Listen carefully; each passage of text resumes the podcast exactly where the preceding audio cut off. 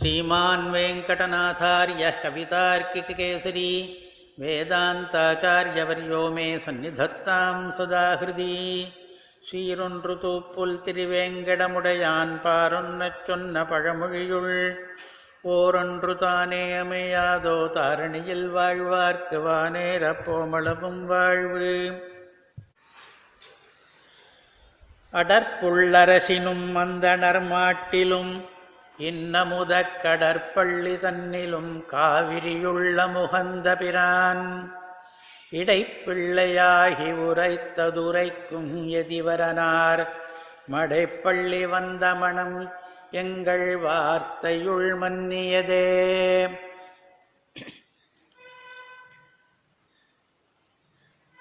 இப்பொழுது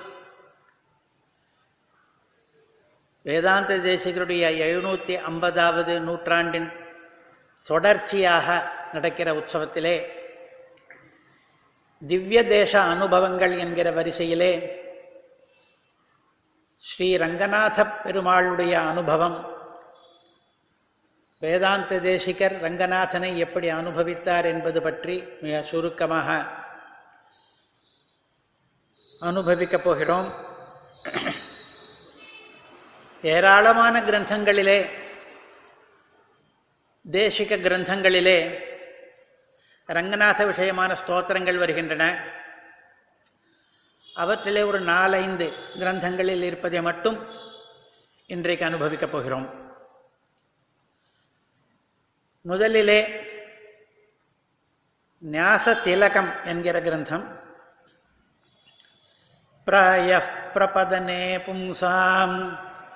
पौनः पुण्यं निवारयन्ने हस्तश्रीरङ्गभर्तुर्माम् अव्यादभयमुद्रितः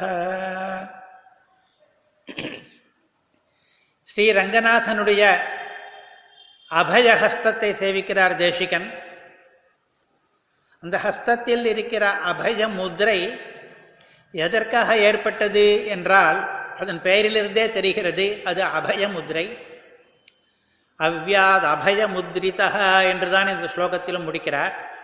அதனாலே நாமெல்லாம் பயப்பட வேண்டாம். அஞ்சேல் என்று நமக்கு அபயத்தை கொடுக்கிற முதிரையாக அமைந்தது. ஆனால் கவிகள் பலவிதமாக உத்பிரேட்சிப்பார்கள். தேசிகன் அந்த அபய முத்திரைக்கே வேறு ஒரு காரணத்தை உத்பிரேட்சிக்கிறார் இங்கே. இந்த கிரந்தமானது ஞாச திலகம் என்கிற கிரந்தமானது சரணாகதி வித்தியை பற்றியே இருப்பதாலே இந்த கிரந்தத்தின் ஆரம்பத்திலே மங்கள ஸ்லோகமாக இந்த அபய முதிரை கொண்ட ரங்கநாதனை பாடும் பொழுது அவர் அதற்கும் சரணாகதி பற்றியதாக ஒரு ஹேதூத் பிரேட்சை பண்ணுகிறார். பிராய என்றால் போலும் என்ற அர்த்தம் தமிழிலே. உத்பிரேட்சை பண்ணும் பொழுதெல்லாம் அது உத்பிரேட்சை என்பதை காண்பிப்பதற்காக பிராயக நூனம் இந்த மாதிரி ஒரு பதத்தை இடுவது வழக்கம்.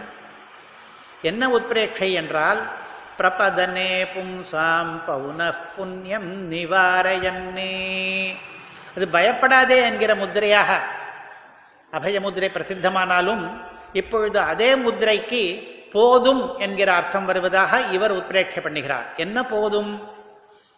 திரும்பி திரும்பி பண்ண வேண்டியதில்லை. ஒரு தடவை பண்ணினாலே போரும். பிரபதனம் என்கிறார் உபாயம். பிரபதனம் பும்சாம் அந்த பிரபதனத்திலே பௌன புண்ணியம் திரும்பி திரும்பி வருவதை நிவார என்னே வேண்டாம் என்று சொல்வது போலே இது போரும் என்று சொல்வது போலே இருக்கிறது. ஸ்ரீரங்க பர்த்துகு ஸ்ரீரங்கநாதனுடைய ஹஸ்தகா திருக்கையானது பௌனப்புண்ணியம் நிவாரையன்னு பிராஜக அபயமுத்ரிதா இது போதும். நீ ஒரு தடவை சரணாகத்தை அனுஷ்டித்தால் போதும் என்று சொல்வது போல இருக்கிறது என்று. அதே ஞாச திலக்கத்திலே இன்னுமொரு ஸ்லோகம். பிருந்தானி பிரஜசுந்தரீணாம் பிருந்தாவனாந்தரபுவாம் சுலபோபபூவ ஸ்ரீமான் அசேஷ ஜன சங்கிரகணாய रङ्गे भुजङ्गशयने स महाभुजङ्गः உற்சவரனிடமிருந்து இப்பொழுது நாம் மூலவரிடம் போகிறோம் மூலவர் படுத்துக் கொண்டிருக்கிறார் ஆதிசேஷனாகிற புஜங்க படுக்கையிலே படுத்துக் கொண்டிருக்கிறார் எதற்காக இங்கே புஜங்க சயனராக எழு எழு- எழுந்துருளியிருக்கிறார் பெருமாள் என்றால் இதற்கும் சுவாமி தேசிகன் சமத்காரமாக ஒரு காரணம் கற்பிக்கிறார்.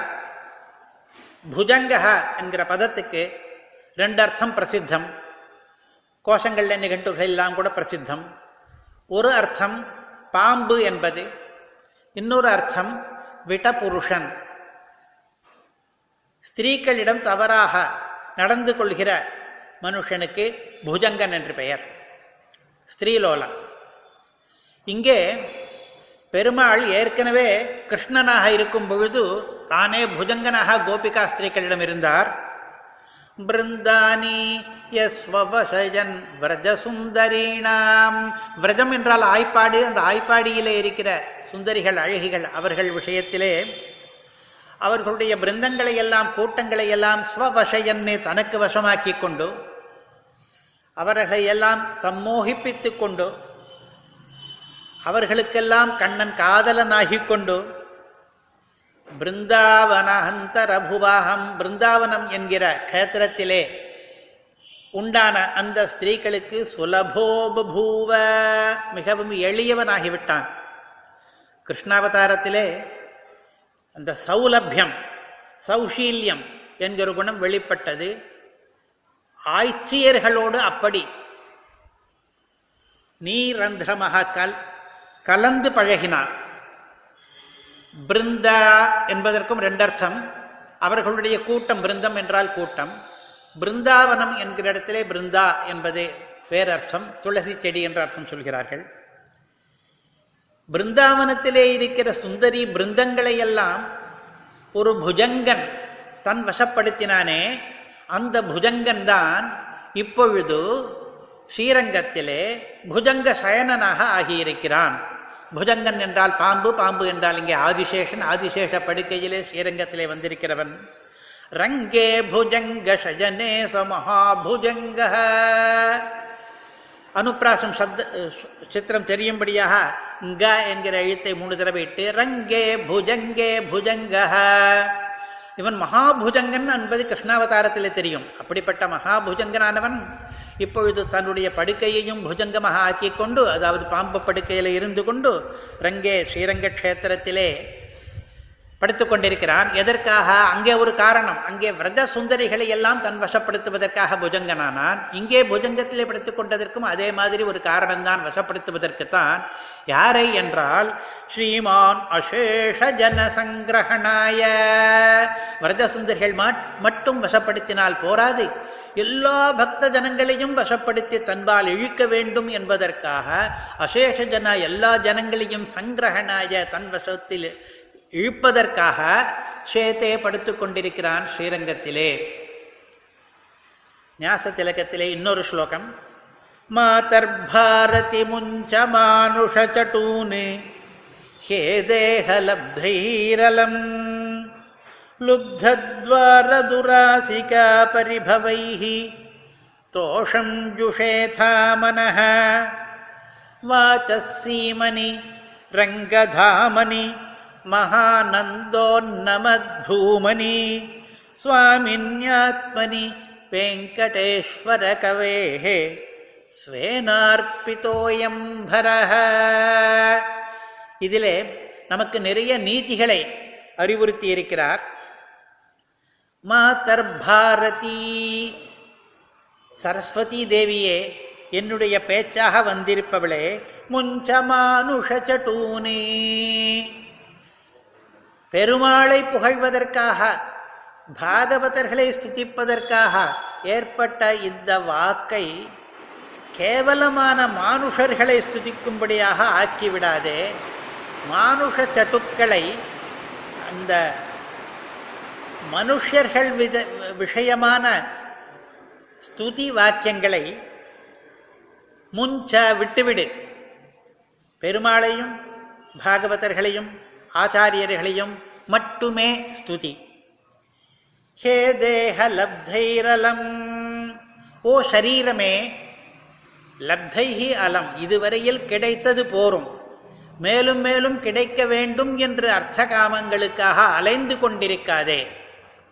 பேச்சே என்று கூட்டு ஒரு அறிவுரை சரீரமே என்று கூப்பிட்டு ஒரு அறிவுரை.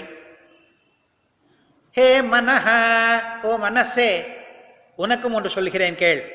லுப்தத்வார துராசிகா பரிபவைஹி. எவனோ கருமையாக இருக்கிறவன் கிட்ட எல்லாம் பணம் இருக்கிறது என்பதற்காக அவனுடைய வீட்டு வாசலிலே போய் பரிபவப்பட்டு உட்கார்ந்திருக்கிறதெல்லாம் போரும். தோஷம் ஜுஷேதாக திருப்தி அடைந்துவிடு சந் சந்தோஷம் அடைந்துவிடு போதும் என்ற மன மனஸ்பான்மையை அடைந்துவிடு இந்த அந்த மாதிரி காரியங்கள் எல்லாம் இனிமே வேண்டாம். என்ன ஒன்றே ஒன்று பண்ண வேண்டிய காரியம் ரங்கநாதனை சேவி ரங்கநாதனை சொல்லும் பொழுது சீமனி தாமனி பூமனி சுவாமினி ஆத்மனி என்ற ஐந்து பதங்களை இட்டு சப்த சித்திரத்தையும் ஏற்படுத்தி கொண்டு அவர் எதற்கு சீமா? எந்த தாமா என்ன பூமா என்பதை எல்லாம் விளக்குகிறார். வாச்சீமனி வாக்குக்கு எல்லை நிலமாக இருக்கிறவர். ரங்கதாமணி ஸ்ரீரங்கம் என்கிறதை இடத்தை தன்னுடைய ஸ்தானமாக கொண்டவர். மகானந்தோன்னமத் பூமினி பூமணி பூமா என்று உபனிஷத்திலே சொல்லப்படுகிறவர். மகா ஆனந்தத்துக்கு பூமாவானவர். சுவாமினி நமக்கெல்லாம் உடைமையாளரானவர் ஆத்மனி பரமாத்மாவானவர்.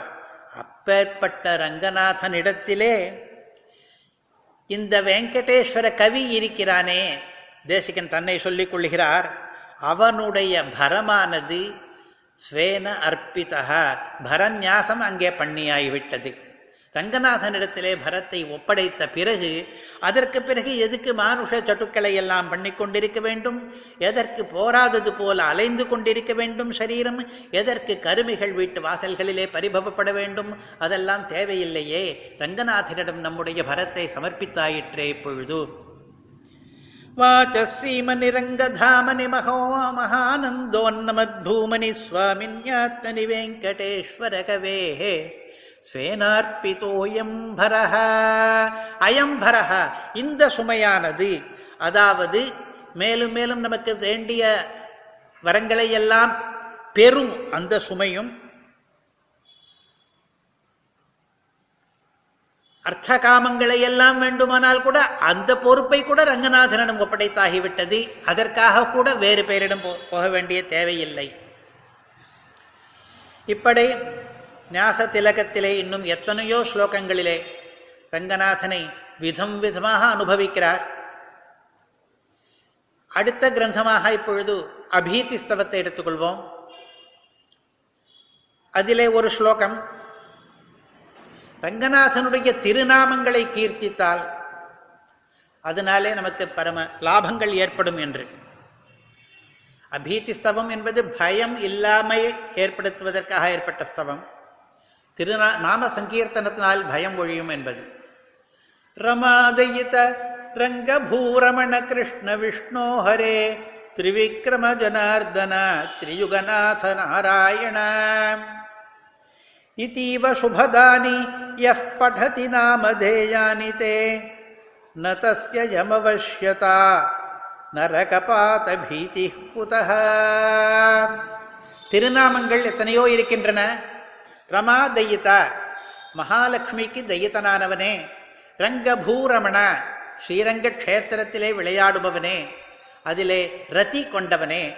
கிருஷ்ண விஷ்ணு ஹரே. திரிவிக்ரம ஜனார்தன திரியுக நாதா நாராயண இந்த மாதிரி. சுபதானி நமக்கு சுபங்களை மங்களங்களை கொடுக்கிற உன்னுடைய நாமதேஜங்களை எவன் படிக்கிறானோ அவன் யமனுக்கு வசப்படுவதில்லை. ந தஸ்ய யம வஷ்யதா. யமனுக்கு வசியமாகும் தன்மை அவனுக்கு கிடையாது. அவன் எதற்காக நரகத்திலே விழப்போகிறான் நரகத்திலே விழுவோமோ என்ற பயத்தை அடையப் போகிறான்? அந்த பயமே அவனுக்கு வராது. நரகபாத பீதி குதகா யமவசியத்தை இல்லாத பொழுது நரகபாத பீதி எப்படி வரும்? யமனுக்கு வசப்பட்டவர்கள் தானே நரகத்திலே விழுவார்கள். இந்த நாம சங்கீர்த்தனம் ரகன் ரங்கநாதனுடைய திருநாமங்களை சங்கீர்த்திப்பவனுக்கு அந்த பயமே கிடையாதே என்று ஒரு ஸ்லோகம்.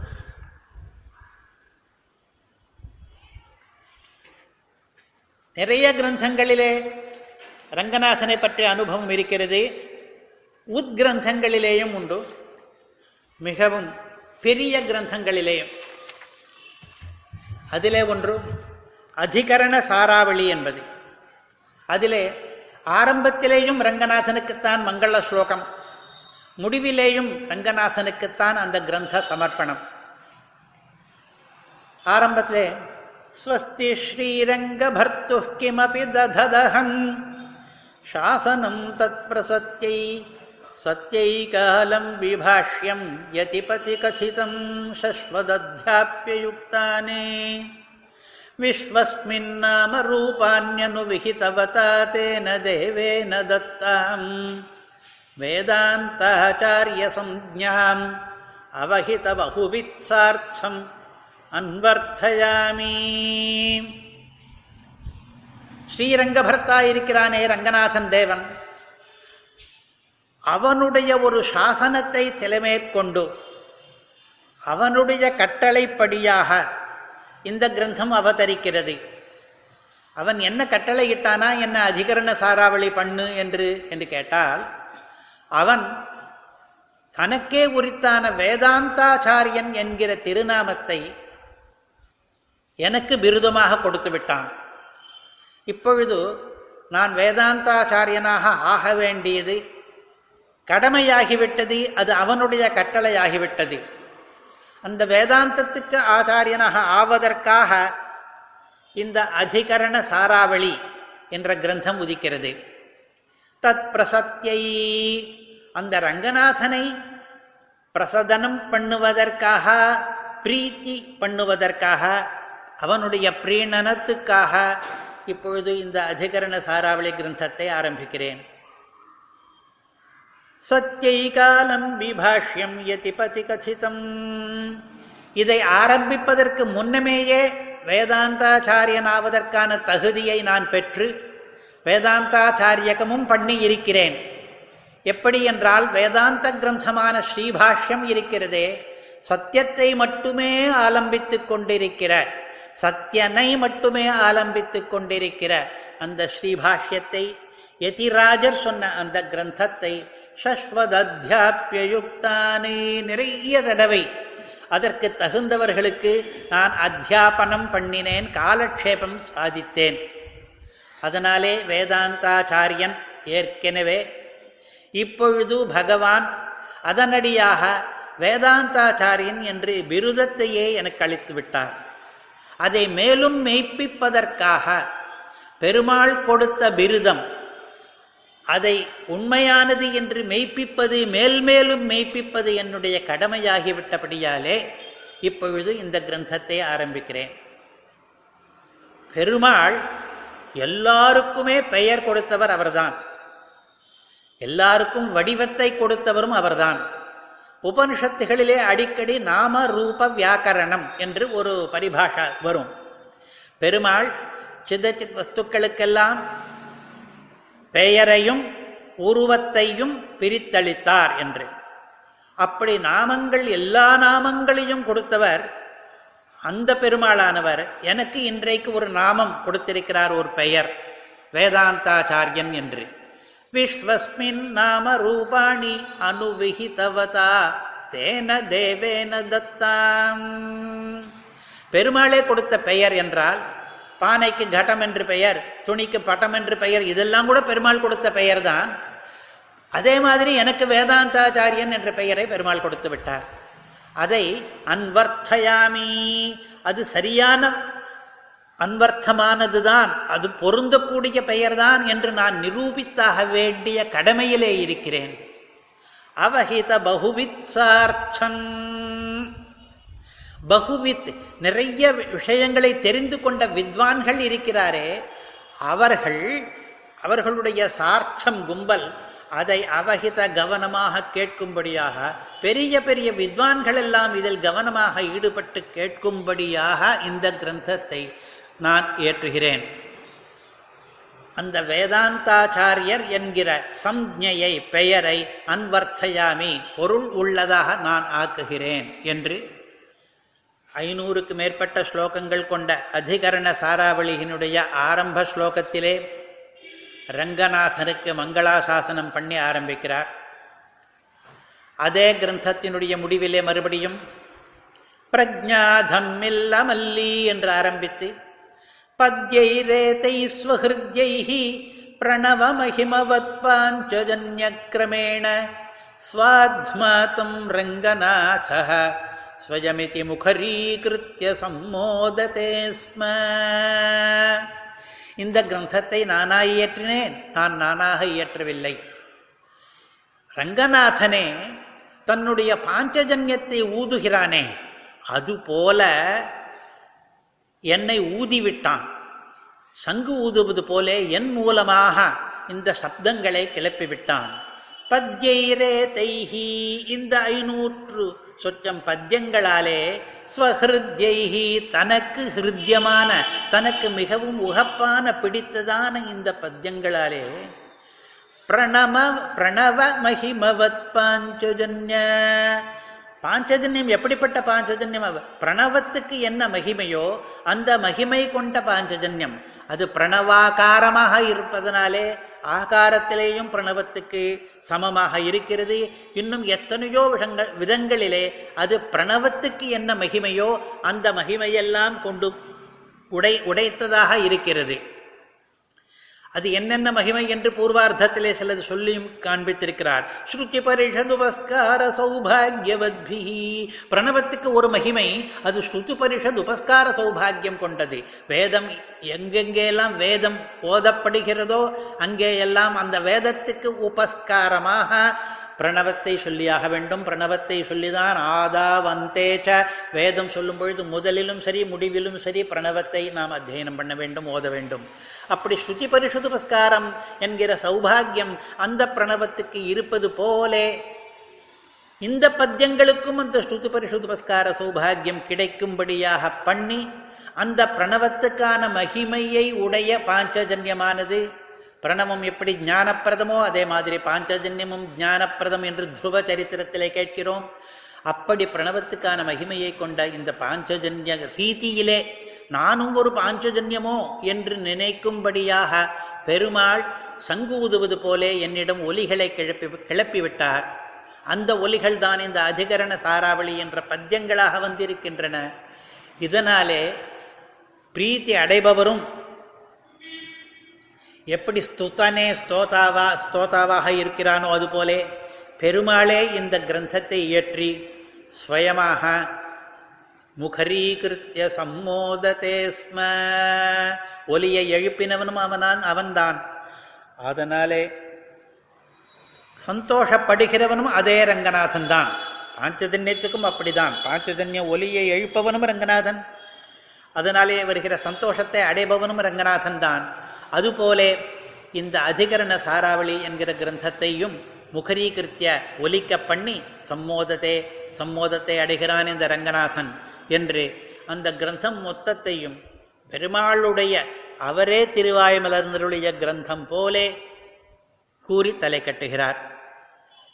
இன்னும் நிறைய கிரந்தங்களிலே ரங்கநாசனை பற்றி திரமிடோபனிஷத் தாத்பரிய ரத்னாவளியிலே முடிவிலே ரம்யா தாத்பரிய ரத்னாவளிரனகுணா ரஞ்சனி ரங்கபர்த்துஹூ என்று முடிக்கிறார். ரங்கநாதனுக்கு ரஞ்சனியாக.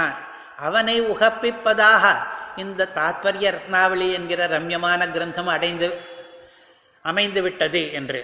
அதிலே அனக குணா என்று ஒரு பதமிட்டிருக்கிறார். இந்த தாத்பரிய ரத்னாவளியிலே இதுவரையில் நடந்தது என்ன என்று கேட்டால் திருவாய்மொழியிலே அனகன் இருக்கிறானே சகசிரநாமத்திலே அனகன் என்கிற நாமத்தை ஒரு திருநாமமாக கொண்டவன் அவனுடைய குணங்கள் உயர்வர உயர்நலமுடையவன் எவனவன் என்பது ஆரம்பித்து ஒவ்வொரு திருவாய்மொழி பாசுரத்திலேயும் ஒரு குணம் பகவத் குணம் அதில் வெளியிடப்பட்டிருக்கிறது என்று அந்த குணங்கள் என்கிற ரத்தனங்களை எடுத்து தொடுத்து ரத்னாவளியாக்கி இந்த கிரந்தம் தாத்பரிய ரத்னாவளி என்பது அவ அவதரித்திருக்கிறபடியினாலே இது அனக குணா அனகனுடைய குணங்களை கொண்டது. அனகமான குணங்களையும் கொண்டது ஏனென்றால் நல்ல காவியமாக அமைந்துவிட்டது. அது மட்டுமில்ல ரத்தனங்களை ஒரு மாலையாக தொடுத்து ரத்னாவளி பண்ண வேண்டும் என்றால் அந்த ரத்தனங்களை தொடுப்பதற்கு ஒரு நூலோ சூத்திரமோ ஒரு தங்க கம்பியோ ஏதாவது ஒன்று வேண்டுமே அதற்கும் குணம் என்று பெயர்.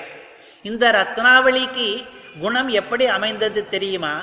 இந்த ரத்தன மாலைக்கு அனக ஒரு விதமான தோஷமும் இல்லாமல் உயர்ந்த குணத்திலே கட்டப்பட்டிருக்கிறது இந்த மாலை என்று இரண்டாவது அர்த்தமும் வரும்படியாக ரம்யா தாத்பரிய ரத்னாவளிர் அனக குணா என்று சாதித்து அதனுடைய பலன் பிரயோஜனம் ரஞ்சனீ ரங்க பர்த்துஹு என்று பகவத் பிரீணனமாக அது அமைந்ததே. அதுதான் அதில் விசேஷம் என்று சொல்லி தலை கட்டுகிறார் அந்த கிரந்தத்தையும். இந்த மாதிரி பெரிய பெரிய கிரந்தங்களிலெல்லாம் ரங்கநாதனுக்கு மங்கள ஸ்லோகம் ரங்கநாதனுக்கு முடிவு ஸ்லோகம் என்று இவ்வாறாக ரங்கநாதன் விஷயமாகவே நிறைய கிரந்தங்களை அருளி செய்தார். தமிழ் பிரபந்தங்களில் வந்தாலும் ரங்கநாதருக்கு விசேஷமான பாசுரங்கள் இட்டிருக்கிறார். அதிலே ஒன்று முனிவாகன போகம் என்கிற ரகசிய கிரந்தத்திலே அமைத்த ஒரு தமிழ் செய்யுள். ஆதிமறை என ஓங்கும் அரங்கத்துள்ளே. அருளாரும் கடலை கண்டவன் நம்பாணன். ஓதியதோர் இரு நான்கும் இரண்டுமான ஒரு பத்தும் பற்றாக உணர்ந்துரைத்தோம். இந்த அரங்கம் இருக்கிறதே திருவரங்கம். அது ஆதிமறை என ஓங்குகிற அரங்கம். ஆதி எல்லாவற்றுக்கும் முற்பட்டதான ஜெகத் சிருஷ்டிக்கும் முற்பட்டதான மறை இருக்கிறதே வேதம். அது அப் அதுதான் இங்கே வந்திருக்கிறதோ என்று சொல்லும்படியாக பட்டர் வந்து ஸ்ரீரங்க விமானத்தையும் வேதத்தையும் ஸ்லேஷமாக ஒரு ஸ்லோகம் அருளி செய்திருக்கிறார். வேதம் தான் அங்கே வந்திருக்கிறது என்று. அல்லது ஆதி மறை என்பதை மறை ஆதி என்று வைத்துக்கொண்டு வேதத்துக்கு ஆதி இருக்கிறதே ஆரம்பம் அதாவது பிரணவம். அந்த ஏகாட்சர மந்திரம் அதுவானபடி வந்திருக்கிற ஓங்கி இருக்கிற ரங்க விமானம். அதற்கு பிரணவாகார விமானம் என்று பெயர். பிரணவ ஆகாரத்திலே அது இருக்கிறது. பிரணவம் என்கிற எழுத்தை ஓ என்கிற எழுத்தை பிராமி லிபியிலோ கிரந்த லிபியிலோ மூவாயிரம் வருஷங்களுக்கு முன் இந்த தேசத்திலே எந்தெந்த லிபிகள் இருந்தனவோ அந்த லிபிகளிலே எழுதினால் அது இந்த விமானத்தினுடைய ஆகாரமாக ஒரு வலம்புரி சங்கு போலவும் இருக்கும். வளைந்து மறுபடியும் திரும்பி ஒரு வரி போட்டுக்கொண்டு மறுபடியும் திரும்பும். அந்த ஆகாரத்திலே இந்த விமானம் இருக்கிறபடியாலே பிரணவ மந்திரம் பாஞ்சஜன்யம் இந்த விமானம். மூன்றுக்கும் ஆகாரம் ஒன்று. அப்படி ஓங்குகிற இந்த அரங்கத்துள்ளே அருளாரும் கடலை கண்டவன். இந்த திருப்பானாழ்வாரானவர் லோகசாரங்க மாமுனிவருடைய தோளிலே சென்று அங்கே செங்க விமானத்துக்குள்ளே பெருமாளை சேவிக்கும் பொழுது அந்த பெருமாளை ஒரு சமுத்திரமாக சேவித்தார். அருள் சமுத்திரம் அது கிருபா சமுத்திரம். அந்த கடலை சேவித்து விட்ட நம் பாணநாதன் இருக்கிறாரே திருப்பானாழ்வார். அவர் அமலநாதிபிரான் என்று ஒரு பத்து பாசுரங்களை ஓதி இருக்கிறார் வேதம் ஓதுவது போல. இரு நான்கும் இரண்டுமான பத்தும் அதை அர்த்தக்கிரமப்படி பார்த்தால் முதல் நான்கு அடுத்த நான்கு அடுத்த இரண்டு என்று பிரிக்கலாம். அந்த பத்தையும் பற்றாக உணர்ந்துரைத்தோம். பத்து என்பதை பற்று என்று நான் சிறிதே மாற்றி அதை உணர்ந்து கொண்டு அதுதான் நமக்கெல்லாம் அவலம்பம். ரங்கநாதனை பாதாதி கேசாந்தமாக அனுபவிப்பதுதான் நமக்கு பற்று என்று உணர்ந்து உரைத்தோம் உரைத்தோம் சொன்னோம் உரையும் செய்தோம். முனிவாகன போகம் என்று.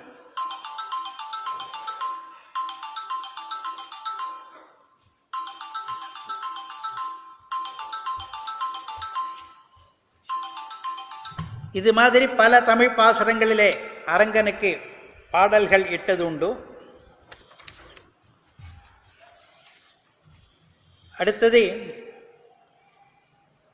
இந்த அமலநாதி பிரானை உணர்ந்து உரைத்து உரை செய்தது மட்டுமில்லாமல் அதை பின்பற்றி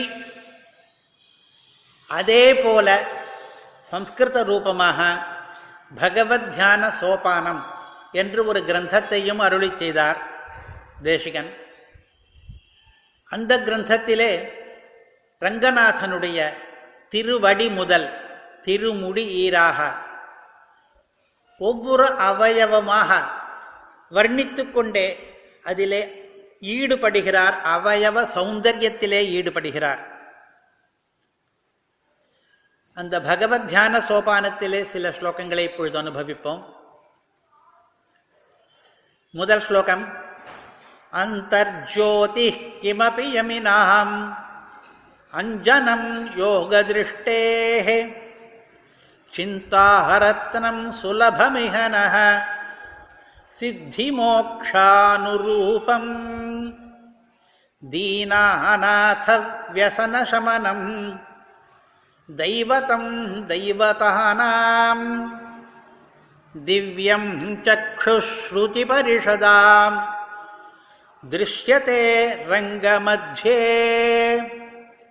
ரங்கமத்தியே ஸ்ரீரங்க க்ஷேத்திரத்தினுடைய ரங்க விமானத்தினுடைய நடுவிலே திருஷ்யத்தை காணப்படுகிறது ஒரு வஸ்து என்று ரங்கநாதனை அனுபவிக்கிறார் தேசிகன் அந்த அனுபவ பரிவாகமாக வந்த இந்த ஸ்லோகத்தை நிறைய பேர் அனுபவித்துக் கொண்டிருக்கிறோம். நம்முடைய பூர்வர்கள் நிறைய பேர் நிறைய விதமாக இந்த ஒரு ஸ்லோகத்தையே அனுபவித்திருக்கிறார்கள். இதில் ரங்கநாதனை எப்படி சொல்கிறார்? அவன் ஒரு ஜோதி அவன் ஒரு அஞ்சனம் அவன் ஒரு ரத்தனம் அவன் ஒரு தெய்வத்தம் அவன் ஒரு சக்ஷுஸ் என்று சொல்கிறார். இது ஒவ்வொன்றுமே உபனிஷத்துகளிலே பிரசித்தமானது தான் அவன் ஜோதிஷ் என்பதும் உபனிஷத் பிரசித்தம். அவன் அஞ்சனம் என்பதும் அவன் தெய்வதம் என்பதும் அவன் சக்ஷுஸ் என்பதும் எல்லாமே உபனிஷத்துகளிலே இருப்பவை. ஆனால் கவி தன்னுடைய சமத்காரத்தினாலே அந்த அஞ்சு விதமான வர்ணனங்களையும் சேர்த்து வைத்து அதே உபனிஷத்துகளிலே அவனை ஒரு புதையலாக ஒரு கூடமான நிதியாக வர்ணித்திருப்பதை இங்கே கூடமாக்கி அதாவது நிதி என்கிற வார்த்தையை சொல்லாமல் ஆனால் அவனை ஒரு நிதி போல வர்ணித்திருக்கிறார் இதிலே. நிதி என்றால் புதைத்து வைக்கப்பட்ட மகா அனர்கமான ரத்தனம் ஸ்வர்ணம் இத்தியாதிகள் கொண்ட ஒரு பாத்திரம் என்று வைத்துக் கொள்ளலாம். நிதி. பெருமாள் நமக்கெல்லாம் ஒரு நிதி.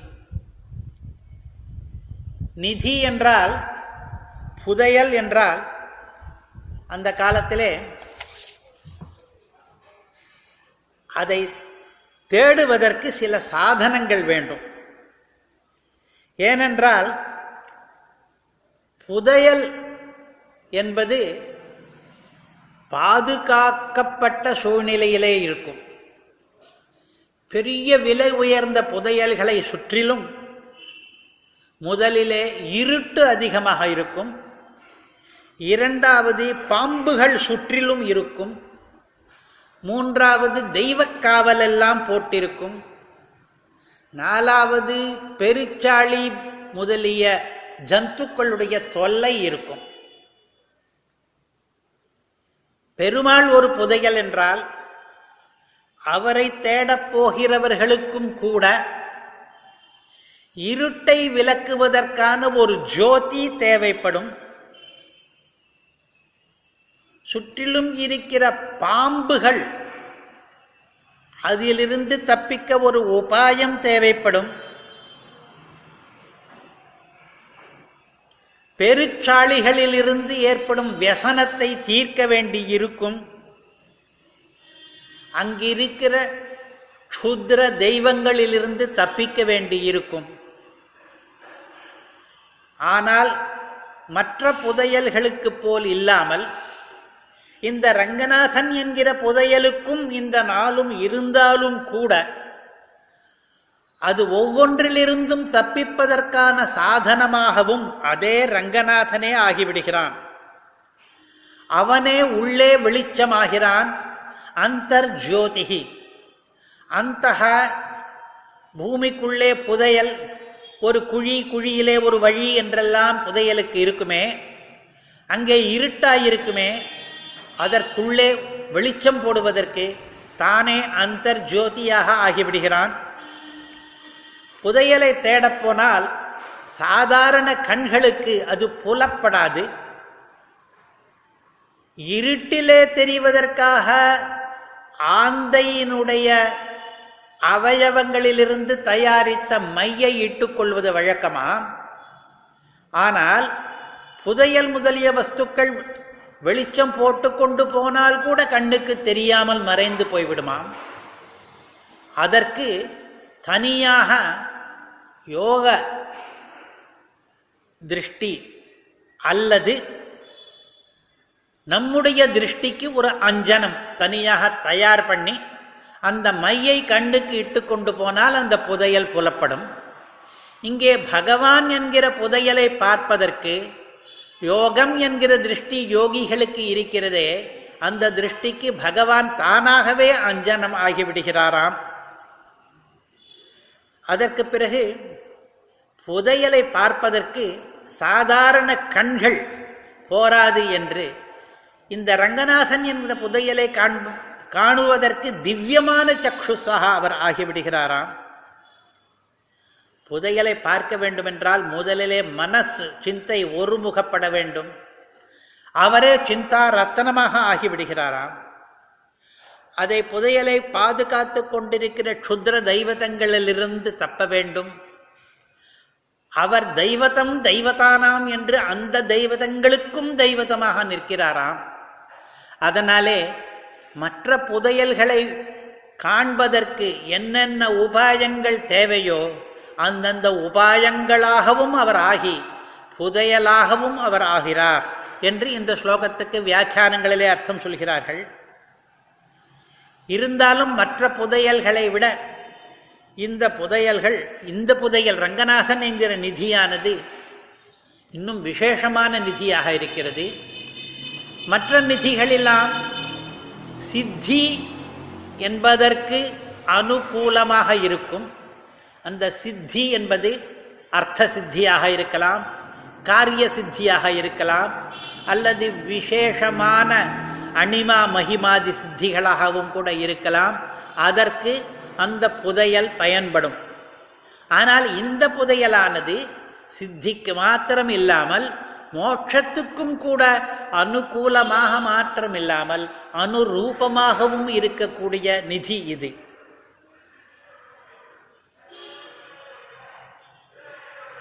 வியசனங்களை அந்த புதையல்.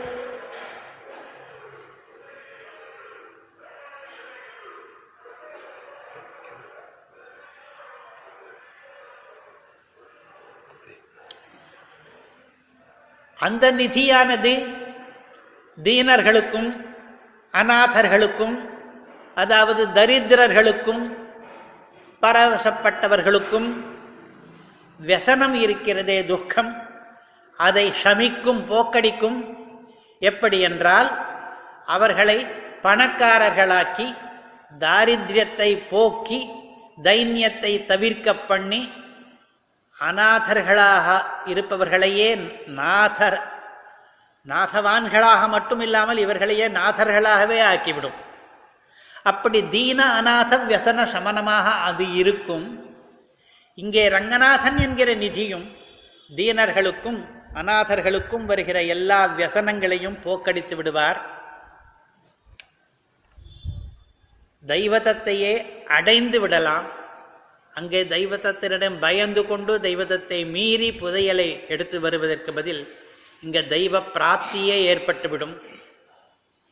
இப்படியாக ஒரு பெரிய பரம நிதியாக உபனிஷத்திலே நிதி என்று பகவானே சொல்லிற்றே அதுபோல இங்கே ரங்கநாதன் எழுந்தருளி இருக்கிறார் அவனை அஞ்சனம் என்றும் ஜோதிஷ் என்றும் சக்ஷுஸ் என்றும் ஏராளமான பேர் சொல்லுகிறார்கள். முக்கியமாக உபனிஷத்தானது ஜோதிஷ் என்றே பரமாத்மாவை வர்ணிக்கிறது. அத்தயதோ திவோ ஜோதிர்தீப்யதே என்று. ஆனால் அந்த திவோஜோதிஷாக மட்டும் இல்லாமல் அந்தர்ஜோதிஷாகவும் மனசுக்குள்ளே இருக்கிற ஜோதிஷாகவும் உபனிஷத் வர்ணிக்கிறது.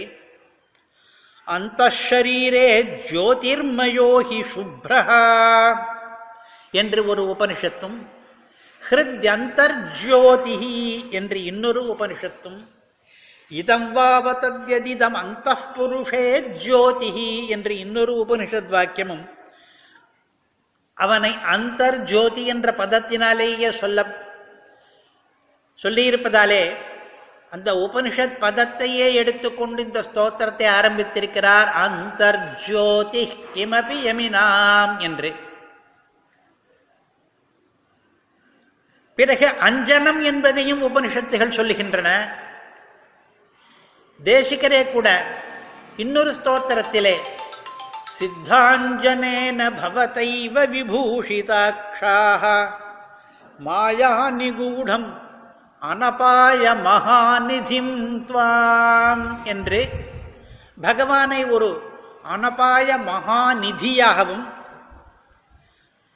அந்த நிதியை அடைவதற்காக கண்ணிலே தடவிக்கொள்ள வேண்டிய சித்தாஞ்சனம் என்ன என்றால் சித்தாஞ்சனேன பவதைவ.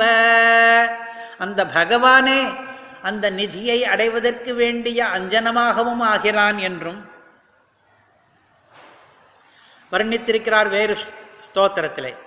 அதுபோலே இங்கே ரங்கநாதன் அஞ்சனம் யோக திருஷ்டேஹே யோகிகளுடைய யோகம் என்கிற திருஷ்டி இருக்கிறதே.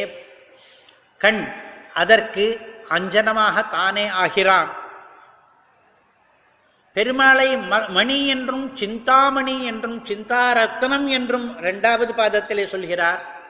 அதுவும் நமக்கு பூர்வாச்சாரியர்கள் காட்டிக் கொடுத்த வழிதான். சிந்தாமணிமிவோத்வாந்தமுத்சங்கேனந்த போகின என்று பட்டர். இதே ரங்கநாதனை தான் சிந்தாமணி சிந்தா ரத்தனம் என்கிறார். அனந்தன் இருக்கிறானே ஆதிசேஷன் அவனுடைய போகம் இருக்கிறதே உடல் பாம்புடல். அதிலே அவன் அந்த போகியினுடைய உற்சங்கத்திலே மடியிலே சிந்தாமணி உத்வாந்தம் இவ. கக்கின ஒரு ரத்தனம் போலே. பாம்புகள் பொதுவாக ரத்னங்களை கக்குவதுண்டு. அனந்த சேஷனுக்கு ஆதிசேஷனுக்கு நிறைய ரத்தனங்களும் உண்டு. ஒரு சிந்தா ரத்னத்தை அவர் அங்கே வைத்திருக்கிறாரோ தன்னுடைய மடியிலே என்று பிரமிக்கும்படியாக ரங்கநாதன் அங்கே எழுதியிருக்கிறார் இது பட்டருடைய வர்ணனை. அதை பின்பற்றி சிந்தாரத்னம் சுலபமிகனக என்று அருளுகிறார் இதிலே. பிறகு பெருமாளை கண்ணாக சொல்வது. கண்ணாவான் விண்ணோர்க்கும் மண்ணோர்க்கும் என்று ஆழ்வார் அருளுகிறார். எப்படி? பித்ரு தேவ மனுஷியானாம் வேதச்சக்ஷு சனாதனம் என்று இருக்கிறதோ அதே போலே விண்ணோர்க்கும் மண்ணோர்க்கும் கண்ணாவான் என்று வேத துல்லியமாக பகவானை சொல்லுகிறார் இங்கே. கொஞ்சம் கவனித்து பார்த்தால் இந்த ஸ்லோகம் மொத்தத்துக்கும் வேதத்தோடு சம்பந்தப்படுத்தி வேறொரு அர்த்தமும் கிடைக்கும். சிறிது நேரம் கழித்து அதையும் பார்ப்போம். பெருமாளை கண்ணாக சொல்வது வேதத்திலேயே உண்டு. சக்ஷுர் தேவானாம் உத மர்த்தியானாம் என்று. தேவதைகளுக்கும் மர்த்தியர்களுக்கும் சக்ஷுசானவன் என்று. இதையேதான் விண்ணோர்க்கும் மண்ணோர்க்கும் கண்ணாவான் என்று ஆழ்வார் அருளி செய்திருக்கிறார்.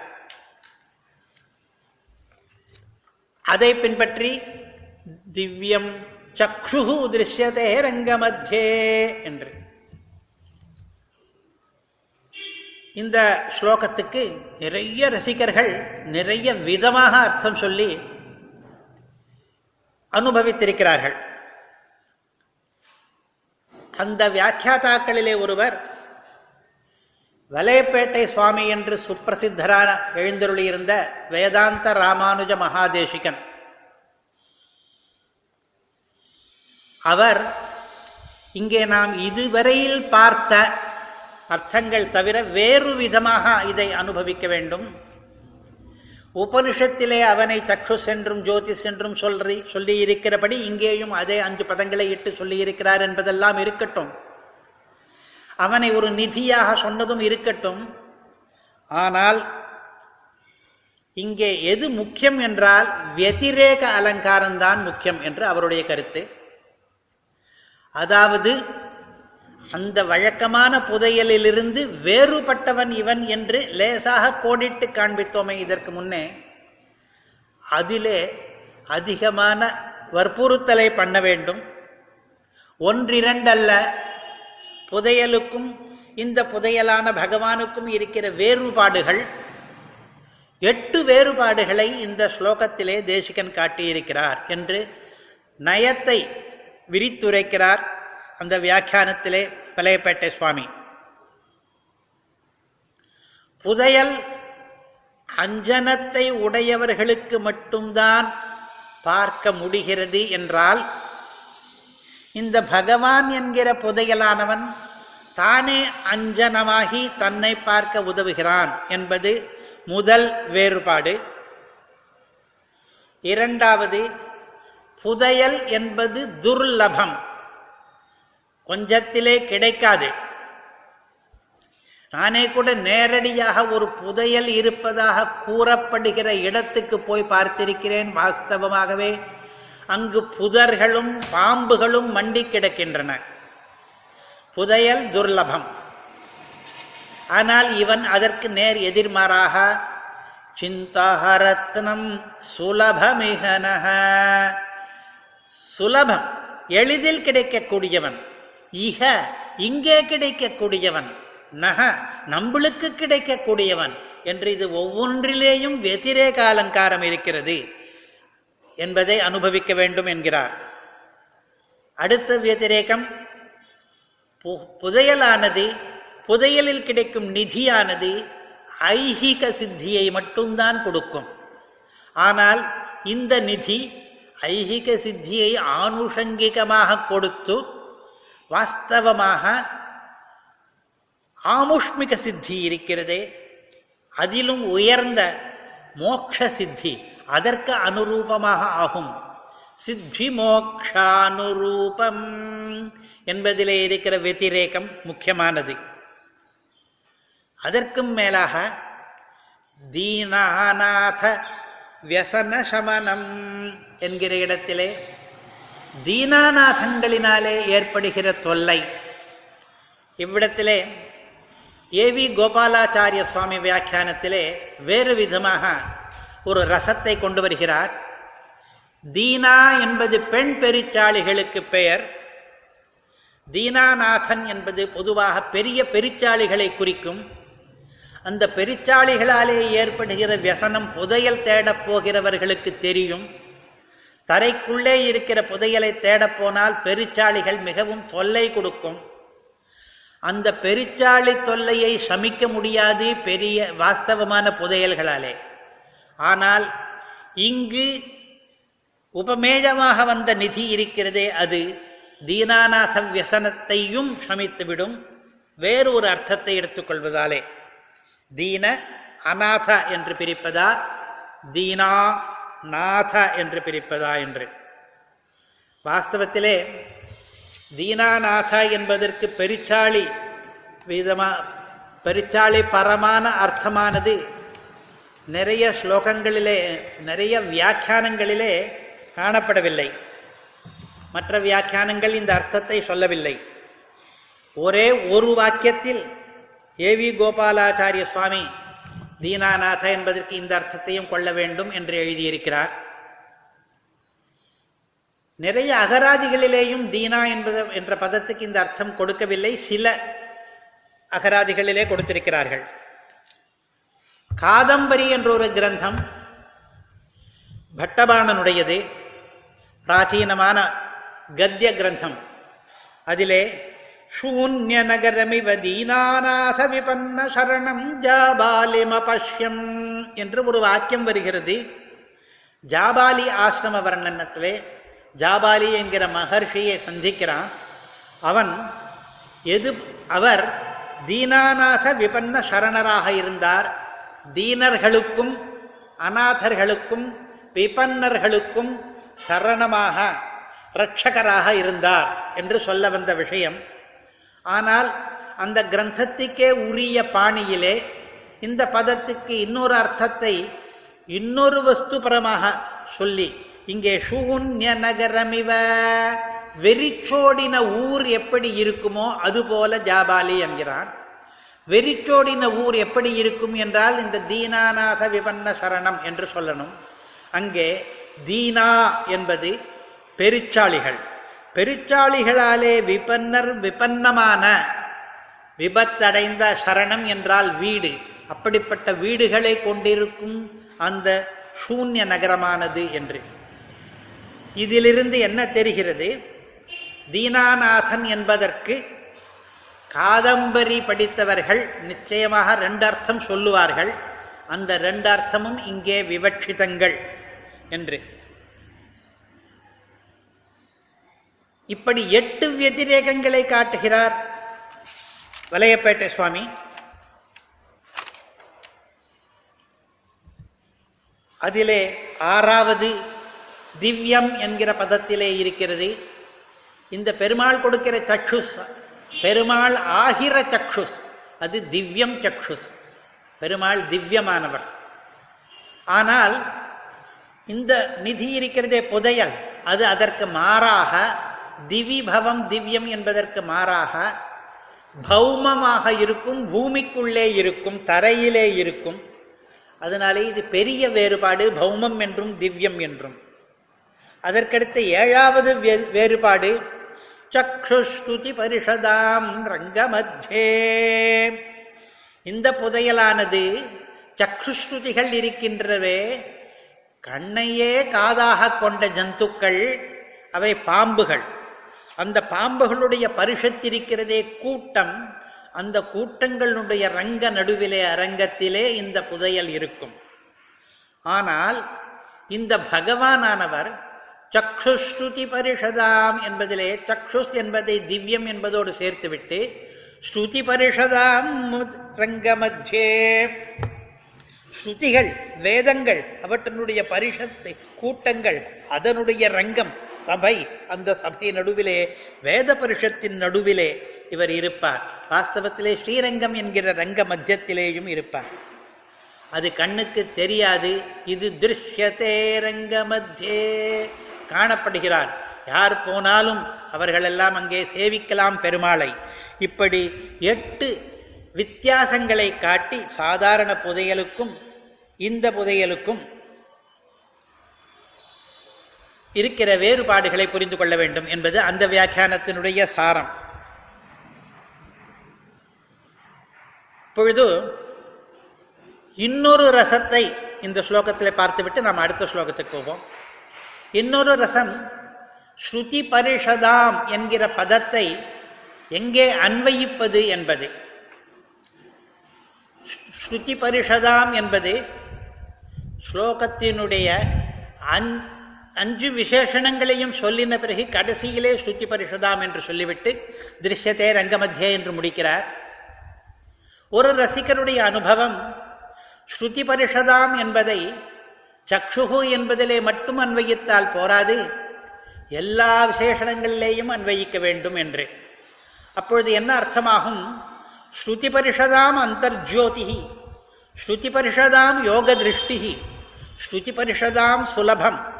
ஸ்ருதி பரிஷதாம் சித்தி மோக்ஷானுரூபம் ஸ்ருதி பரிஷதாம் அநாத வியசன சமனம் ஸ்ருதி பரிஷதாம் தைவதம் ஸ்ருதி பரிஷதாம் சக்ஷு. ஸ்ருதி பரிஷதாம் கிமபி கூட. ஸ்ருதி பரிஷதாம் மத்தியே திருஷ்யத்தே என்று ஒன்பது இடங்களிலே அந்த ஸ்ருதி பரிஷதாம் என்பதை அன்வயிக்க வேண்டும். எதற்காக? ஸ்ருதி பரிஷதாம் அந்தர்ஜோதி என்று சொல்வானேன் என்றால் அது ஆழ்வாருடைய கருத்து.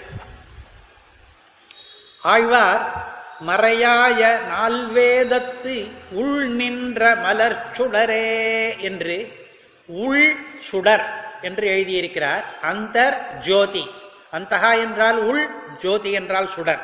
எதனுடைய உள் சுடர் என்னும் பொழுது மறையாய நால்வேதத்து உள் நின்ற மலர் சுடரே என்பதனாலே ஸ்ருதி பரிஷதிருக்கே மறை வேதம் அதற்குத்தான் பெருமாளை உள் சுடராக ஆழ்வார் பாடியிருப்பதாலே ஸ்ருதி பரிஷா பரிஷதாம் என்கிற பதத்தை அந்தர்ஜோதி என்பதிலேதான் அன்வயிக்க வேண்டும்.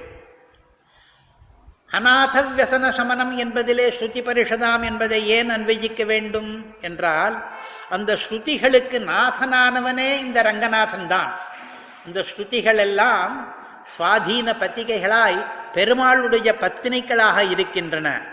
அவற்றுக்கு அநாத வியசனம் வராதபடியாக அதை சமிக்கிறவரே பெருமாள் தான் அந்த ஸ்ருதிக்கெல்லாம் நாதனாக இருப்பவர். ஏன் ஸ்ருதி பரிஷதாம் சுலபம் என்று அன்வயிக்க வேண்டும் என்று கேட்டால் பெருமாளை நாம் சேவிக்கப் போக வேண்டுமானால் நமக்கு அவர் எப்பொழுது சுலபமாவார் சுலபராவார் என்று கேட்டால் ஆழ்வார் கூறுகிறார் வேதம் வல்லார்களை கொண்டு விண்ணோர் பெருமான் திருப்பாதம் பணிந்து என்று ஸ்ருதி பரிஷதை முன்னிட்டு கொண்டு பெருமாளை சேவித்தால் அவர் நமக்கு சுலபராவார். அதனாலே ஸ்ருதி பரிஷதாம் சுலபம் என்று அன்வயிக்க வேண்டும்.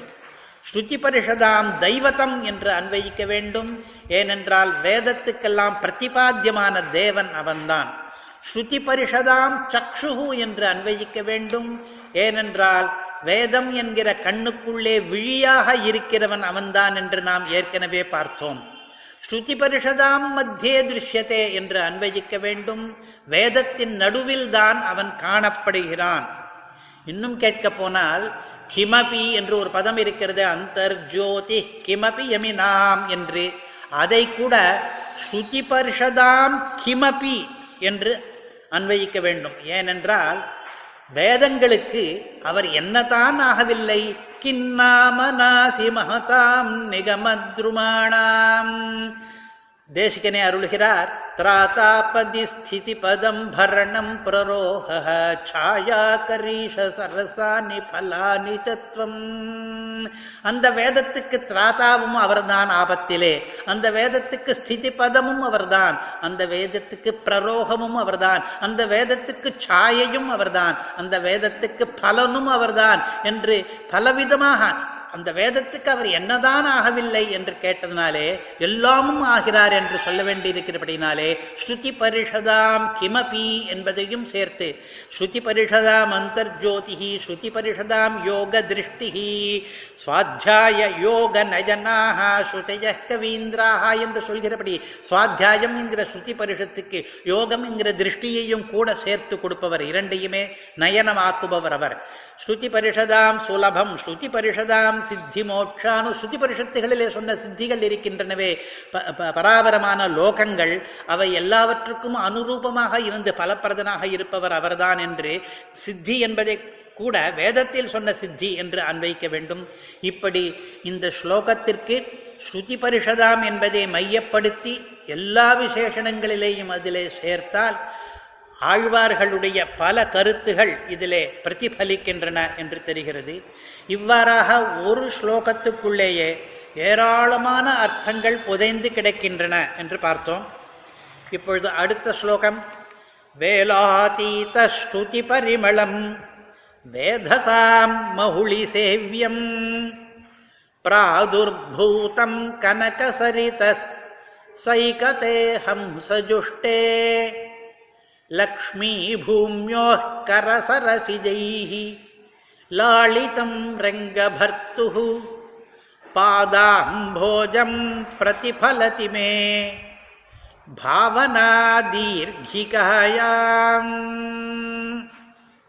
இதிலே பெருமாளுடைய திருவடி வர்ணனம் ஆரம்பிக்கிறது பாதாதி கேசாந்த வர்ணனத்திலே பாதம் பாதாம்போஜம் பெருமாளுடைய திருவடி என்கிற தாமரை அது என்னுடைய பாவனா தீர்க்கிகையில் என்னுடைய எண்ண நீரோடையில் பிரதிபலிக்கிறது. அதை நான் தியானிக்கிறேன் என்கிறார். நேரடியாக திருவடியை தியானிக்கிறேன் என்று சொல்வதை விட சுற்றி வளைத்து என்னுடைய பாவனை இருக்கிறதே எண்ணம் தியானம் என்பது அது ஒரு தீர்கிகா மாதிரி நீரோடை மாதிரி நடைவாபி மாதிரி அந்த வாபியிலே பெருமாளுடைய அம்போஜம் பாதாம்போஜம் பிரதிபலிக்கிறது. என்று கவி சமத்காரத்தோடு சொல்கிறார் என்று பார்ப்போம். வேலை சில அர்த்தங்களை பிறகு பார்ப்போம். இப்பொழுது கேள்வி அது பாதம் என்கிறது அம்போஜமானால் இது ரூபகம். திருவடி தாமரையானால் தாமரை மற்ற தாமரைகளுக்கு நாம் என்னென்ன காண்போமோ அதெல்லாம் இந்த திருவடிக்கு உண்டா என்ற கேள்வி வருகிறது. மற்ற தாமரைகள் என்னென்ன பார்க்கிறோம்? தாமரை வாசனையாக இருக்கும். இந்த திருவடி தாமரைக்கு எது வாசனை? தாமரையை யாராவது தலையிலே சூடிக்கொள்வார்கள். இந்த திருவடி தாமரையை யார் தலையிலே சூடுகிறார்கள்? தாமரை என்பது நதியிலே இருக்கும். இந்த திருவடி தாமரை எந்த நதியிலே இருக்கிறது? தாமரை என்பது ஹம்சத்துக்கு உணவாக பிடிக்கும் ஹம்சம். தாமரை தண்டையெல்லாம் சாப்பிடும். இந்த திருவடி தாமரையை அனுபவிக்கிற ஹம்சங்கள் யார்? தாமரை என்பது மகாலட்சுமி தன்னுடைய கையிலே ஏந்தி வைத்துக் கொள்வாள். இந்த திருவடி காம தாமரை கூட மகாலட்சுமி கையிலே வருமா என்று அந்த தாமரைக்கு என்னென்ன இருக்கிறதோ அதெல்லாம் இந்த ரங்கநாதனுடைய திருவடி என்கிற தாமரைக்கும் உண்டு என்று சொல்லி காண்பிக்க வந்தது இந்த ஸ்லோகம். அதில் முதல் பகுதி வேலாதீத ஸ்ருதி பரிமளம் இந்த தாமரைக்கும் வாசனை இருக்கிறதே. அந்த தாமரைக்கு புஷ்பத்துக்கேற்ற வாசனை இருந்ததானால் இந்த தாமரைக்கு வேலாதீத ஸ்ருதி பரிமளம் கரை கடந்த வேத வாசனை என்ற அர்த்தம். இங்கே வேத வாசனை என்பதற்கு ரசிகர்கள் மூன்று விதமாக அர்த்தம் சொல்கிறார்கள். பரிமளம் என்றால் எந்த வஸ்துவானது அதனுடைய ஆதார வஸ்துவினுடைய மகிமையை பல இடங்களிலும் கொண்டு சேர்க்கிறதோ அதற்கு பரிமளம் என்று பெயர். பத்மத்துக்கு பரிமளம் என்றால் இந்த பத்மத்தினுடைய சிறப்பை தூரத்தில் உள்ளவர்களுக்கும் காற்று மூலமாகவோ எப்படியோ கொண்டு சேர்க்கிறது. தூரத்தில் இருக்கிறவர்களுக்கும் தாமரையினுடைய உயர்வு புரிகிறது இப்பொழுது ஸ்ருதி பரிமளம் என்று சொன்னால் இங்கே ரூபணம் இருக்கிறது வேதமாகிற பரிமளம் என்ற அர்த்தம். வேதமாகிற வஸ்து பரிமளம் என்ன பண்ணுமோ அந்த காரியத்தை பண்ணுகிறது. அதாவது பெருமாளுடைய மகிமையை பெருமாளுடைய திருவடி மகிமையை பல இடங்களிலே கொண்டு தெரிவிக்கிறது சேர்ப்பிக்கிறது. அதனாலே ஸ்ருதியாகிற பரிமளம் என்று விக்கிரகம் சொல்ல வேண்டும் என்கிறார் ஒரு ரசிகர். இன்னொருத்தர் சொல்கிறார் ஸ்ருதியிலே சொன்ன பரிமளம் என்று சொல்ல வேண்டும். ஸ்ருதியிலே பெருமாளை சர்வகந்த சர்வரசகா என்று அவன் எல்லா கந்தங்களும் பொருந்தியவன் என்று தெரிவிக்கிறது. பெருமாளுக்கு இருக்கிற இந்த கந்தம் பரிமளம் என்பது நமக்காக புரிந்து விடாது. ஸ்ருதியில் சொன்னபடியாக வேலாதீதமான பரிமளம் கொண்டவன் அவன். சர்வகந்தகா என்றதுனாலே எந்த கரையும் கிடையாது. கரை தாண்டிய பரிமளம் உடையவன் என்று தெரிகிறது. அந்த அர்த்தம் என்று சொல்கிறார். இன்னொரு ரசிகர் சொல்கிறார் ஸ்ருதியினுடைய பரிமளம் என்று ஷஷ்டி தத்புருஷமாக சொல்ல வேண்டும். வேதத்தினுடைய வாசனை தான் பெருமாளுடைய திருவடி தாமரையிலே வந்து கலந்திருக்கிறது என்று. வேதத்துக்கு எப்படி வாசனை உண்டா என்றால் எல்லா புண்ணிய கர்மாக்களுக்கும் வாசனை உண்டு என்று வேதம் சொல்கிறது. எல்லா புண்ணிய கர்மாக்களுக்கும் ஆகரமாக ஆதாரமாக இருக்கிற வேதத்துக்கு அந்த புண்ணிய கர்மாக்கள் அதில் இருப்பதனாலே வாசனை வந்து விடுகிறது என்கிறார். யதா விரக்ஷஸ்ய சம்புஷ்பிதஸ்ய தூராத் கந்தோவாதி ஏவம் புண்ணியஸ்ய கர்மணः என்று தூரத்திலிருந்தே கந்தம் வீசும். புண்ணிய கர்மாக்களுக்கெல்லாம் என்று வேதமே நமக்கு காண்பிக்கிறது. அப்படிப்பட்ட புண்ணிய கர்மாக்களை எல்லாம் சொல்லி தருகிற யாக யஜ்ஞாதிகளை எல்லாம் தருகிற அந்த வேதத்துக்கு அந்த மாதிரியான ஒரு பரிமளம் இருக்கிறது. அந்த வேதத்தினுடைய பரிமளமானது பகவானுடைய பாதத்திலே ஒட்டி கொண்டிருக்கிறது. ஏனென்றால் வேதமே அவனுடைய பாதத்திலே தான் இருக்கிறது. அதனாலே தொற்றிக் கொள்ளுகிறது வேதத்தினுடைய பரிமளம் அந்த புண்ணிய கர்ம பரிமளம் என்பது அவனுடைய பாதத்துக்கு என்று. இவ்வாறாக வேலாதீத ஸ்ருதி பரிமளம் என்பதற்கு ஸ்ருதியாகிற பரிமளம் இந்த வேலாதீதம் என்பதை ஸ்ருதியிலும் அன்வயிக்கலாம் பரிமளத்திலும் அன்வயிக்கலாம். பரிமளத்தில் அன்வயித்தால் கரைதான் கரை கடந்த வரம்பு மீறிய என்ற அர்த்தம் ஸ்ருதியில் அன்வயித்தால் காலத்தினுடைய வியவச்சேதத்தை தாண்டின அதாவது நித்திய வஸ்துவான ஸ்ருதி என்ற அர்த்தம். இப்படி ஸ்ருதியாகிற பரிமளம் ஸ்ருதியிலே சொன்ன பரிமளம் ஸ்ருதியினுடைய பரிமளம் இந்த பரிமளத்தை உடையது இந்த பாதாம்போஜம். வேதசாம் மௌளி சேவியம். இந்த தாமரையை யார் தங்கள் தலைகளிலே சூடிக்கொள்வார்கள்? அந்த தாமரையை நிறைய பேர் அழகிகள் எல்லாம் சூடிக்கொள்வது போல இந்த தாமரையை யார் சூடிக்கொள்வார்கள் என்றால் ரங்கநாதனுடைய திருவடி என்கிற தாமரையை பிரம்மாக்கள் எல்லாம் தன்னுடைய தலைகளிலே சூடிக்கொள்கிறார்கள். பிரம்மாக்கள் என்று பகுவச்சனம் எதற்காக? ஒரு பிரம்மா தானே இருக்கிறார் என்று கேட்டால் வெவ்வேறு கல்ப காலத்திலே வெவ்வேறு பிரம்மாக்கள் எல்லா பிரம்மாக்களும் இந்த ரங்கநாதனுடைய பாதாப்ஜத்தை தலையிலே சூடிக்கொள்கிறார்கள். இங்கே ஸ்தல புராண வரலாறும் விவக்ஷிதம். இந்த பெருமாளே பிரம்மாவாலே ஆராதிக்கப்பட்டவர். இக்ஷ்வாக்கு குலதனமாகி ராமனுடைய ஆராத்திய தெய்வதமாகி பிறகு விபீஷணனுக்கு உபகாரமாக கொடுக்கப்பட்டு இப்பொழுது ஸ்ரீரங்க க்ஷேத்திரத்திலே ஏழு இருக்கிறவருக்கு விபீஷண ஆராதனமும் நடைபெறுகிறது. பிரம்மாவும் ஆராதிக்கிறார் அவரை. பிரம்மோத்சவத்தை முதலிலே பிரம்மாவே வந்து பண்ணி வைத்தார். அதனாலே வேதசாம் மௌளி சேவியம்.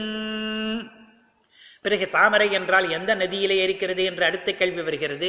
பிராதுர்பூதம் கனகசரித கனகசரித் என்று பொன் பொன்னாறு பொன்னாறு என்றால் பொன்னி என்று பெயர் காவேரிக்கு. அந்த பொன்னி என்று பெயர் பெற்ற காவேரியிலே உண்டான பரிமளத்தோடு கூடினது இது. பொன்னையும் வாசனையும் சேர்த்து சொல்வது பழமொழியிலே வழக்கம். இது ஹேம்ன க கணக்க சரித்தா இருக்கிறதே அதிலே வாசனையும் சேர்ந்து விட்டது இப்பொழுதும் ஆனால் ஒரு வித்தியாசம் சைகதே என்று. பொதுவாக தாமரை என்பது ஆற்று நடுவிலே நீரிலே தான் இருக்கும். ஆனால் இந்த தாமரை இருக்கிறதே அது நீரினுடைய புளினத்திலே மணல் திட்டிலே இருக்கிறது. அந்த தாமரை போலவே இந்த தாமரையும் ஹம்ச ஜுஷ்டமாக இருக்கும். அந்த தாமரை ஹம்சங்களுக்கு உணவானபடியினாலே மிகவும் பிடிக்கும் ஜுஷ்டம் என்றால் பிரீத்திகரமாக இருக்கும். ஜுஷ்டம் என்றால் ஹம்சத்தோடு அடைந்திருக்கும் என்ற அர்த்தமும் உண்டு. அதிலே ஹம்சங்கள் இருக்கும் அது ஹம்சங்களுக்கு பிரீத்தியை பண்ணும். இதுவும் அதே மாதிரி தான் பெருமாளுடைய திருவடி தாமரையும் கூட ஹம்சங்களை ஹம்சங்கள் இதை அடைந்திருப்பார்கள். ஹம்சங்களுக்கு இது மிகவும் பிரீத்தியை பண்ணும். எப்படி என்றால் இங்கே ஹம்சம் என்பதற்கு வேறு அர்த்தம் சொல்ல வேண்டும். ஹம்சர்கள் பரமஹம்சர்கள் என்று சந்நியாசிகளுக்கு பெயர் ஹம்சஸ்மரே ககே விஷ்ணவ் யதவ் என்று பழமொழி என்று கோஷம் இருக்கிறது. மன்மதன் பக்ஷி ஹம்ச பக்ஷி விஷ்ணு யதி துறவி என்று நாலு அர்த்தங்கள் ஹம்சம்ங்கிறதுக்கு இந்த இடத்திலே ஹம்சஹா என்றால் துறவிகள். ஸ்ரீரங்கத்தை சுற்றி நிறைய துறவிகள் இருக்கிறார்கள். அந்த துறவிகள் எல்லாம் பெருமாளுடைய திருவடியை அடைந்து அதையே தனமாக கொண்டு வாழ்கிறார்கள். அவர்களுக்கு அந்த திருவடி மிகவும் பிரீத்தியை பண்ணுகிறது. அதனாலே ஹம்ச ஜுஷ்டமான இடத்திலே அது இருக்கிறது. அற்றபற்றர் சுற்றி வாழும் அந்த நீரரங்கமே என்று ஆழ்வார் திருமஷி ஆழ்வாருடைய அனுபவம். அற்றபற்றர் ஹம்சர்கள் சுற்றி வாழ்கின்ற அரங்கம் அது. அப்படி மற்ற தாமரைகளுக்கு இருப்பது போலே வாசனையும் மற்ற தாமரைகளுக்கு இருப்பது போலே தலையில் சூடு மனிதர்களும் மற்ற தாமரைகளுக்கு இருப்பது போலே நதி பிராதுர்பாவமும் மற்ற தாமரைகளுக்கு இருப்பது இருப்பது போலே ஹம்ச ஜுஷ்டத்துவமும் வந்தது. இன்னும் ஒன்றே ஒன்று பாக்கி இருக்கிறது. மகாலட்சுமியானவள் தாமரையை கையில் வைத்து கொண்டிருப்பாள். அவள் பத்மப்ரியா பத்மஹஸ்தா என்றெல்லாம் பெயர் கொண்டவள். இந்த தாமரையையும் மகாலட்சுமி கையில் வைத்துக் கொண்டிருக்கிறாள். எந்த தாமரை? ரங்கநாதனுடைய திருவடி என்கிற தாமரையும் மகாலட்சுமி கையிலே இருக்கிறது என்பதை அடுத்த வரியிலே காமிக்கிறார். லக்ஷ்மி பூமியோ கரசரசிஜைஹி லாளிதம் ரங்கபர்த்து இந்த தாமரைக்கு இன்னும் ஒரு ஏற்றம் என்ன என்றால் ஸ்ரீதேவி பூதேவி என்று இரண்டு தேவிகளும் கூட தங்களுடைய கர கரசரசிதைகி கை தாமரைகளாலே லாளனம் பண்ணுகிறார்கள் இந்த தாமரையை. அந்த தாமரையை மகாலட்சுமி மட்டும்தானே கையில் வைத்துக் கொண்டிருப்பாள். ஸ்ரீதேவி பூதேவி இரண்டு பேரும் கையிலே வைத்து லாலன் அதாவது பெருமாளுடைய திருவடியை வருடி விடுகிறார்கள். மலர்மகள் கை வருட மலர் போதிர்ச்சி வந்தன என்று இந்த திருவடியை வர்ணிக்கிறார் அல்லவா தேசிகன்? மலர்மகள் தன்னுடைய சுகுமாரமான மிருதுவான கரங்களாலே பெருமாளுடைய திருவடியை வருடுகிறாள். ஆக அவளாலே லாளித்தமாகிறது இந்த பாதாம்போஜமும். அப்படிப்பட்ட பாதாம்போஜமானது என்னுடைய பாவனா தீர்க்கிகையிலே பிரதிபலிக்கிறது. பாவனை தியானம் மனசிலே இருக்கிற எண்ணம் என்கிற நீரோட்டத்திலே என்கிற நீர் நிலையிலே இந்த தாமரையானது பிரதிபலிக்கிறது. அதாவது நான் அந்த பாதாம்போதத்தை தியானிக்கிறேன் என்றார். இந்த பகவத் தியான சோபானத்தில் என்ன விசேஷம் என்றால் தான் நேரடியாக அனுபவிப்பதை பெருமாளுடைய அவயவ சௌந்தரியத்தை தன்னுடைய மதி தன்னுடைய மனிஷா தன்னுடைய பாவனா தன்னுடைய ஆத்மா தன்னுடைய சுவாந்தம். இதே இந்த மாதிரி பதங்களை இட்டு அவரவர்கள் அனுபவிப்பது போல படற்கையிலே எழுதுகிறார். அதிலே பல இடங்களிலே ஸ்ரீலிங்க பதம். மதிர்மாமிகா ரங்கயூனஹா என்றும் இங்கே பாவனா தீர்கிகாயாம் என்றும் மாமிகேயம் மனிஷா வக்ரஹா பிக்யாம் பிபதி வகதே என்றும். அந்த ஸ்திரீலிங்க பதங்களை இடும் பொழுது இவர் தன்னை சேர்ந்தவளான ஒரு பெண்ணை பகவானை அனுபவிப்பதற்கு அனுப்புவது போலவும் அந்த பெண் அவனுடைய சௌந்தரியத்திலே ஈடுபட்டு மோகிப்பது போலவும் அதே மாதிரி ஒரு கவி வர்ணனை நடக்கிறது. பாதாம்போஜம் ஸ்பிருஷதி பஜதே ரங்கநாசஸ்ய ஜங்காம் ஊருத்வந்த்வே விலகதிஷனை ஊர்ಧ್ವಮಭ್ಯೇತಿ ನಾಭಿಂ ವಕ್ಷಸ್ಯಾಸ್ತೆ ವಲತಿ ಭುಜಯೋರ್ ಮಾಮಿಕೇಯಂ ಮನೀಷಾ ವಕ್ತ್ರಭಿಖ್ಯಾಂ பிபதி வகதே வாசனாம் மௌளிபந்தே இதற்கு முன் ஸ்லோகங்களிலே சொன்ன அவயவங்களுடைய வர்ணனைகளை சுருக்கி ஒரே ஸ்லோகத்திலே இதிலே கடைசியில் சொல்கிறார் என்னுடைய மனிஷா புத்தியானது அவருடைய ரங்கநாதனுடைய பாதாம்போஜத்தை ஸ்பிருஷதி தொடுகிறது திருவடி தாமரையை. அந்த ரங்கநாதனுடைய ஜங்கா இருக்கிறதே கணுக்கால் அதை அடைகிறது. அவருடைய ஊருத்வந்தம் இருக்கிறதே தொடை இணை. அதிலே சனைகி மெதுவாக நகர்கிறது. பிறகு ஊர்துவம் மேல் நோக்கி சென்று நாபிம் அப்யேதி அவருடைய கொப்பூழை சென்றடைகிறது. பிறகு அவருடைய வக்ஷசி ஆஸ்தே அவருடைய திருமார்பிலே உட்கார்கிறது. பிறகு அவருடைய திருத்தோள்களிலே சலிக்கிறது. என்னுடைய மனிஷையானது அவருடைய திருமுகம் என்கிற அழகை பருகுகிறது. அவருடைய மௌளி பந்தம் இருக்கிறதே தலை முடி அதிலே வாசனையை அனுபவிக்கிறது என்று பெருமாளுடைய அவயவங்களை ஒவ்வொன்றாக வர்ணித்து இவருடைய மனிஷா என்கிற ஸ்திரீ அதிலே மயங்கி ஈடுபட்டதை விவரிக்கிறாள். இந்த பகவத் தியான சோபானத்தை நாம் அனுபவித்தோமானால் நமக்கு கூட பக்தி அதிகமாகும் என்று பலஸ்ருதி சொல்கிறார். இது பக்தி வர்த்தகமாக இருக்கும் என்று. பக்தியும் வளர்கிறது. அதே சமயத்திலே சாகித்ய ரசானுபவமும் இதிலே கொட்டி கிடக்கிறதுனாலே நமக்கு சமத்கார ரூபமான ஆனந்தமும் அதையும் பிரம்மானந்த சப்ரம்மானந்தம் என்று சொல்வார்கள் காவியானந்தத்தை. பிரம்மானந்த சப்ரம்மச்சாரி காவியரசகா என்று. அப்படிப்பட்ட ஆனந்தத்தை கொடுக்கும்படியாக அழகாக ரங்கநாதனுடைய அழகை வர்ணித்திருக்கிறார் தேசிகன். இன்னும் எத்தனையோ கிரந்தங்கள் எல்லாவற்றிலும் ரங்கநாதனுடைய அழகு ரங்கநாதனுடைய மேன்மை ரங்கநாதனுடைய திருக்குணங்கள் எல்லாவற்றையும் நிறையவாக வர்ணித்து தேசிகன் நமக்கு ரங்கநாதன் விஷயமான பக்தியை ஏற்படுத்தும்படியாக நிறைய பிரசாதித்திருக்கிறார் அனுகிரகித்திருக்கிறார். நாமெல்லாம் தன்யர்களாக தேசிக கிரந்தங்கள் மூலமாக ரங்கநாதனை வழிபட்டு நாம் பலனடைய வேண்டும். கவிதார்க்கிக சிம்ஹாய கல்யாண குணசாலினே ஸ்ரீமதே வெங்கடேஷாய வேதாந்த குரவே நம